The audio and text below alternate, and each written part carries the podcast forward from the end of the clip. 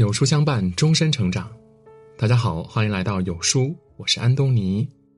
今天我们要分享的是：当你读懂老舍的《茶馆》，就看清了人生的三重境界。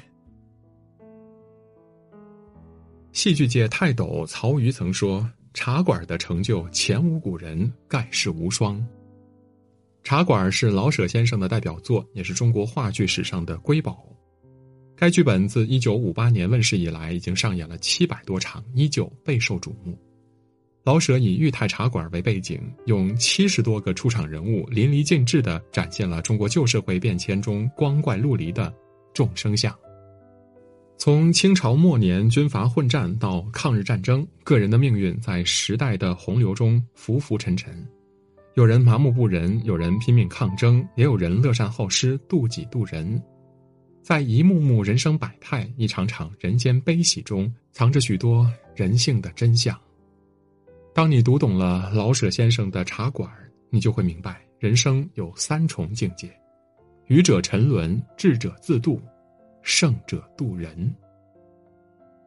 清朝末年，内忧外患，北京城危机四伏，民不聊生，城里的裕泰茶馆却依旧人声鼎沸，热热闹闹。太后身边的红人庞太监闲来无事到这家茶馆喝茶，但他发现过去对自己毕恭毕敬的财主，现在都敢跟他耍嘴皮子了。为了给自己充充门面，他花钱买来了老婆和儿子。老婆聪慧漂亮，儿子乖巧懂事，可是庞太监却从来不善待他们。他把在宫里宫外受的气都发泄在母子二人身上，对他们非打即骂。改朝换代后，唐太监没了权势，侄子们合起伙来欺负他，他把受的折磨都加倍的给了这对母子，对老婆又掐又拧，用烟签子扎年幼的儿子，饱受生活摧残的底层民众内心更加麻木残忍。常到茶馆惹是生非的打手小二德子，每次见到洋人官兵就吓得远远躲开，不敢招惹。而随着社会动荡，学生成了被打压的对象时，他常去学校耍威风，痛打学生。他知道自己打不过力气大的，就专挑老实的学生下手，连女学生都不放过。学生们被他打得遍体鳞伤，哀声求饶，他置之不理。旁人指责他手段下流、欺凌弱小，他也不觉得羞耻。社会学家孙立平也提出一个概念：底层沦陷。如果你身处底层，就很容易陷入一种互害模式中，大家你踩我，我踩你。由于我们把大量精力用来伤害对方，没有精力去提升，没有办法去逃离。越无能的人越喜欢欺负弱小的人，把自己的痛苦转移到弱者身上。身处底层不可怕，可怕的是相互为难的弱者思维。人生已经很难，何必苦苦相逼？书中有一个人人痛恨的反面角色，名叫刘麻子。为了赚钱，他不择手段，成天倒腾洋货，以高价卖给达官显贵。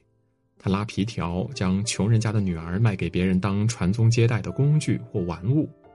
唐太监的媳妇儿康顺子就是他去乡下物色来的。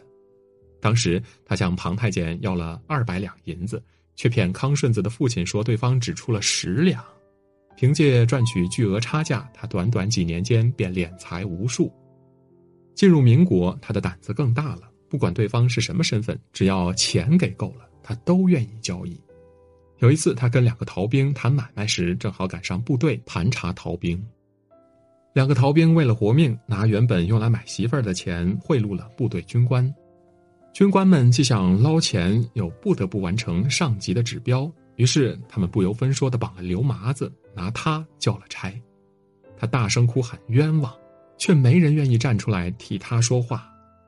刘麻子被军官们拖到马路中间，当场杀死了他。《道德经》中说：“祸莫大于不足，救莫大于欲得。”如果不是贪财无度，哪里会搭上自己的性命呢？钱财是一把双刃剑，取之有道，则能安身立命。取之无道，只会深入困途。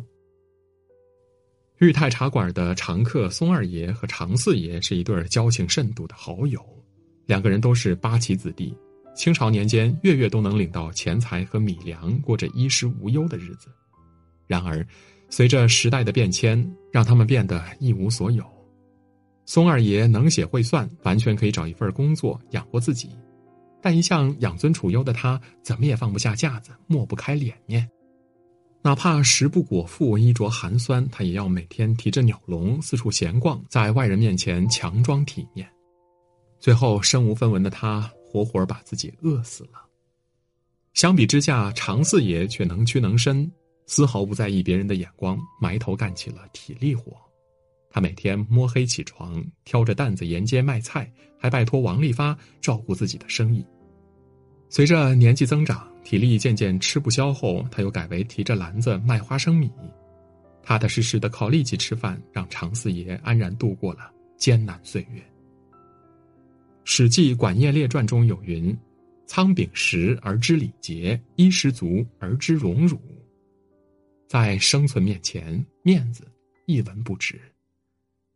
面子是给别人看的，可有可无；日子好不好，却只有自己知道。为了被人高看一眼而透支自己，只会让现实雪上加霜。为了扛起生活重担而学会低头，才能把日子越过越好。你努力养活了自己，顾好了家人，就是最大的体面。几十年间，世道说变就变，北京城里一片衰败景象。昔日大街上的商铺鳞次栉比，行人摩肩接踵，从早到晚热闹非凡。如今，商人们接连破产，那些百年老店纷纷关门，玩鸟斗鹰的闲人寥寥无几，巡警们也趁火打劫搜刮钱财，新店铺也大多随来随到。王利发从父亲手里接过来的裕泰茶馆，却在萧条破败中屹立不倒。而王利发的经营之道在于及时改良。起初，他只卖茶、点心和饭菜，供来往客人吃喝聊天儿。民国时期，他将茶楼重新装修，腾出一半面积做短租公寓，专门租给手头宽裕的学生们。后来兵荒马乱，为了吸引当兵的、当官的进来消遣，他又增加了评书表演。抗日战争胜利后，国民党特务和美国兵横行，他还琢磨着要添女招待，站在门口招揽客人。就这样，靠着一次又一次灵活的变通，裕泰茶馆在风雨飘摇中存活了下来。王利发的房东秦仲义也深谙审时度势的重要性。他原是有名的财主，靠出租祖辈积累的地产赚钱。清朝末年，他察觉到时局混乱，变卖了众多家产，早早的改做了实业。他引进先进机器，开了工厂，为民众提供了大量的就业岗位，自己也赚得盆满钵满。常看到这样的一句话：“时代抛弃你时，连声招呼都不会打。”拘泥于陈规旧俗，固执于条条框框，迟早会被日新月异的变迁甩在身后。敢于挣脱思维的牢笼，方能开阔视野，适境而生。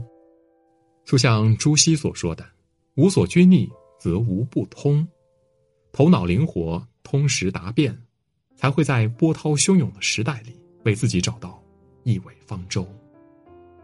人心永远是相互的。你给予别人的善意，最后都会回到自己的身上。王利发为人精明，处事圆滑，但心地非常善良。常有衣着寒酸的算命先生、卖货小贩到茶馆里吆喝，叨扰到了客人。王利发从不粗暴的赶走他们，而是端上一碗茶，让他们润润喉。民国年间，茶馆一度生意冷清，人手也不够，老伙计抱怨太过劳累，想辞职不干了。此时，康顺子带着儿子大力来到茶馆求助。原来，庞太监已经被侄子们虐待致死，他们母子俩也被扫地出门。王利发手头不宽裕，但不忍心他们流落街头，收留了他们。为此，康顺子感激不已，决定尽心尽力的为茶馆工作。多年来，康顺子不计较工钱，不喊苦喊累，把茶馆当成自己家一样爱护。儿子大力长大成人，去西山参加革命后，康顺子也舍不得离开。直到解放战争前夕，一位国民党干部看中了茶馆，要将它改为高级会所，还要把王利发和家人赶走。坚持留下来，也许是死路一条；不留下来，一家人又无处可去。